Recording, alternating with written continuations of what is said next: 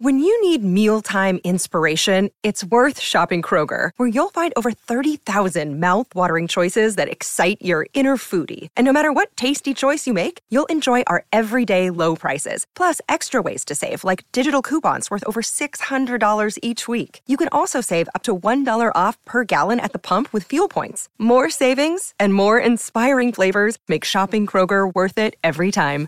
Kroger, fresh for everyone. Fuel restrictions apply.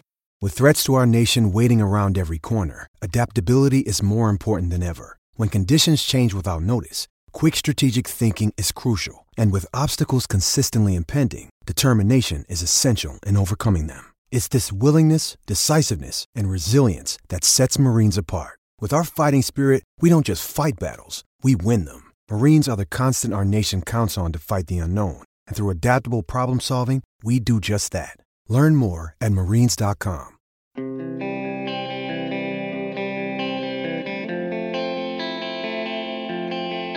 Remember about a month ago at the NHL draft in Montreal that I had a source tell me that Ron Hextall was trying to acquire Jeff Petry. And remember how when I reported that, it was like, oh, that's the most ridiculous thing ever. Dude's making it up, whatever. A week later, they end up getting Petry.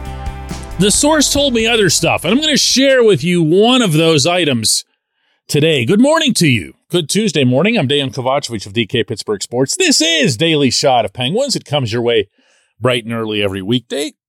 If you're into football and or baseball, I also offer daily shots of Steelers and Pirates where you found this. The emphasis that everyone from Hextall down has placed on improving the Penguins' performance in front of their own net is unmistakable. It couldn't be more transparent, not just in their words, but also in their actions. Now, Petry's not exactly the second coming of Chris Pronger, but he's a lot better in front of the net than Mike Matheson, and he's going to get out of the way and not have a bunch of goals go off his feet in the span of a single playoff series. Jan Rutta, another guy, really solid, a quiet defenseman, for lack of a better way to word it. That's why the Tampa Bay Lightning had him on the top pairing with Victor Hedman to allow Big 77 to do whatever it was that he wanted. It was a really, really smart maneuver, actually, by Jon Cooper, and it paid off. Now, those two guys aren't going to make the difference by themselves. There's no way that they can or that they should be expected to. And one could argue that the Penguins will actually get a little bit worse in this regard if, let's say, Brian Dumoulin were to be traded instead of Marcus Pettersson. So factor in too that this isn't over yet. But that wasn't what this source was discussing with me. Rather, it was about the technique, about the approach. For anybody who doesn't pay super crazy close attention to hockey, one of the things that's changed within the sport is the way you defend in front of your net. The old school way was Get behind whoever dares to be anywhere near your crease and pound the living snot out of them. Use the stick if you have to, cross check them across the back of the neck. Do anything and everything, but get them out of there. Now, the NHL claims to have put in a tighter standard on cross checking, and apparently that memo made it to absolutely everybody in the league except Jacob Trouba. So that might or might not have had an influence or just an added influence on this change. But over the past few years, you're seeing more and more defensemen front the forward instead of playing behind him. Now, I got to tell you, maybe it's just my own background in the game, but I hate this a lot. I hate that all of the onus then goes on the goaltender to see around Matthew Tkachuk's butt or whoever it is that happens to be planted there. To me, that's a lousy thing to put on your most important player. But for the most part, that's not how the Penguins were doing it because of Mike Sullivan's emphasis on shot blocking and on just keeping the puck out of that area. Well, guess what? That didn't work against the Rangers. And maybe, just maybe, it'll look different this fall.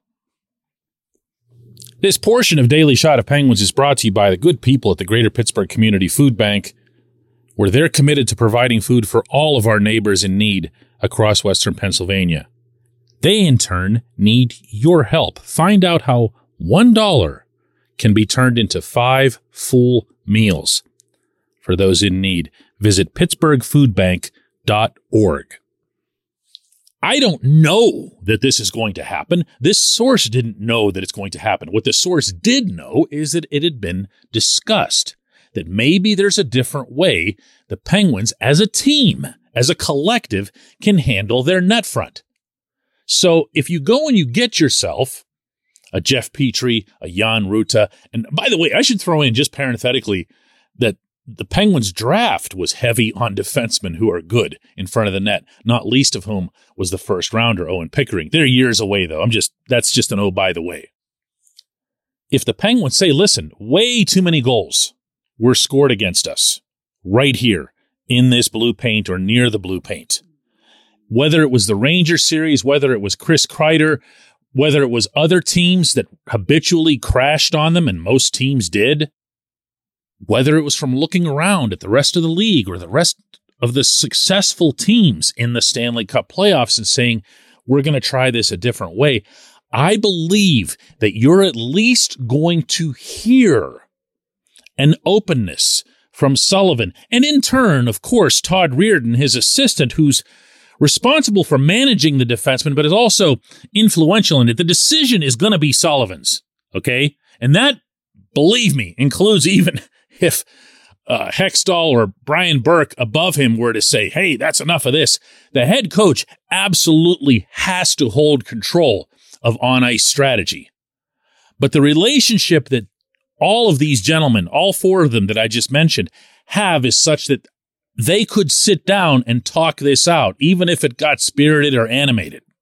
They could talk this out and figure out what would be best based on the analytical information that they have. Now the Penguins are really stocked up with numbers people, data people, video people that can say, hey, by the way, did you know that X number of the goals that we allowed last season came from right here or right there or went in off of Mike Matheson's foot or whatever the case would be?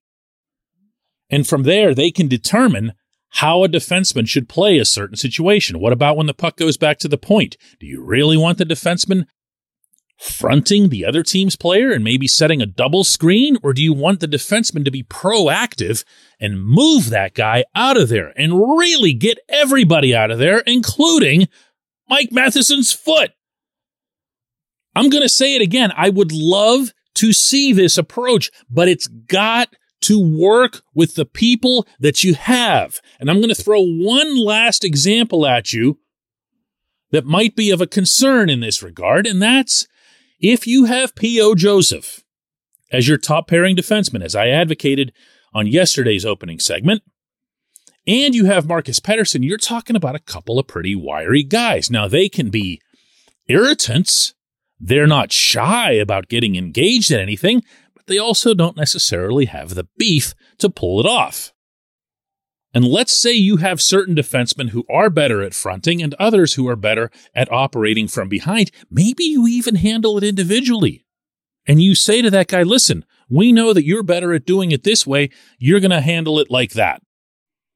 Or if you're someone like Chris Letang, who I haven't even mentioned here, but happens to be, I'm not sure if this is a good or a bad thing, the Penguins' best net front defenseman. He is, as one team executive recently described him to me, in this specific context, a real SOB. It's not something that you see probably uh, in watching the games on TV or casually, but if you're at a game, watch 58 in front of his own net. He's mean, okay? The Penguins need more of that. I'd love to see it happen in an aggressive way, but you got to work with what you have. When we come back, J1Q.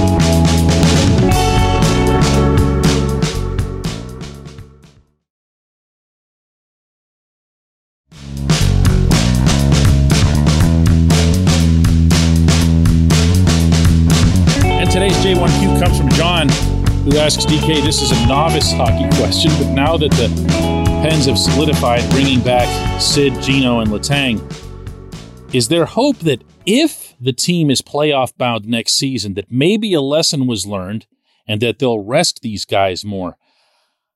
John, I hope so. I brought this up late this past regular season, and I can tell you that I didn't get much of a reaction from listeners. I really didn't. I, thought that this was going to be kind of a hot button thing, that maybe there'd be some strong feelings one way or the other about resting healthy players in the regular season when there's still some kind of positioning to be had.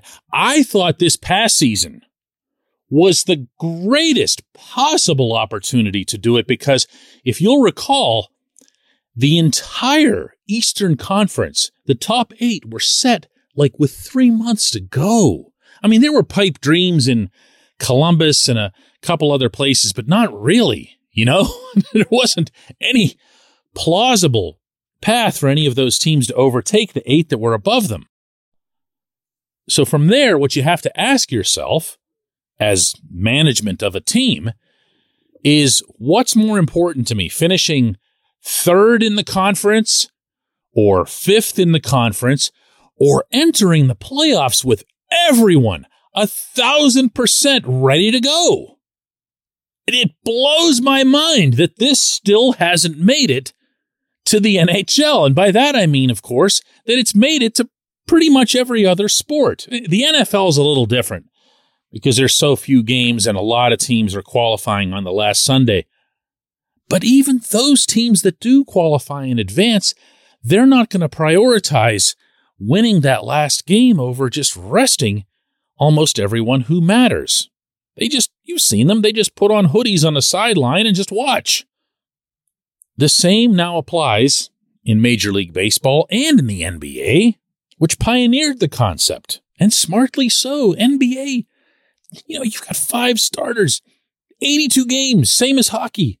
Sit them down once in a while. Do it on the road. Don't tick off your own fans.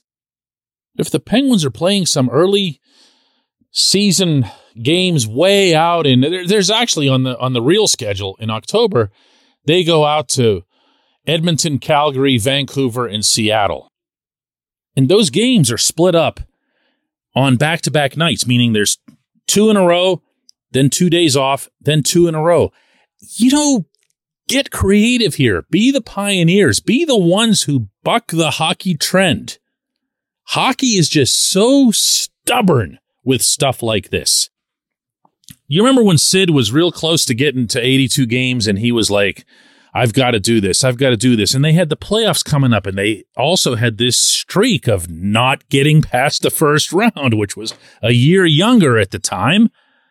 And it was like, yeah, of course he's going to play. Of course he's going to play. And he goes out there and he plays and he plays like Sid, which means he goes all out. There's no other way. He didn't get hurt. He got lucky. The Penguins got lucky. But did he really enter the playoffs in the shape that you'd want, in the condition that you'd want?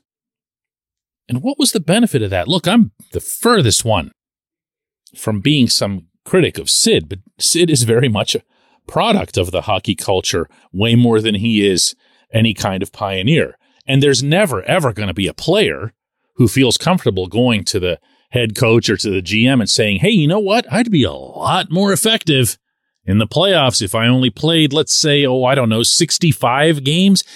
The players think it. I've talked to players behind the scenes, especially older guys who will seize upon every break. And no, getting the practice off doesn't count. It helps. It's not the same thing.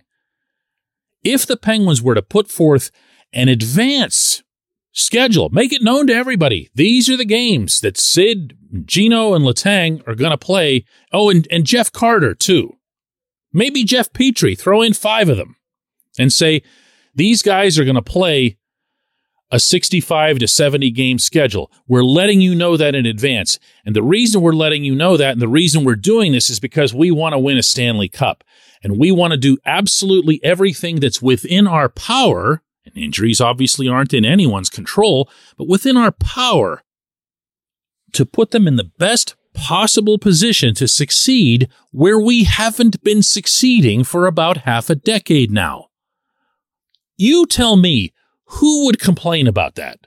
I mean, the players would, okay? But again, their votes don't count here. Who would complain? The only people I can think of would be the ones in Vancouver who would get, you know, robbed of seeing Sid play, but they saw Sid score the golden goal in the Olympics, so they can live with that. I appreciate the question. I appreciate everyone listening to Daily Shot of Penguins. We'll do another one of these.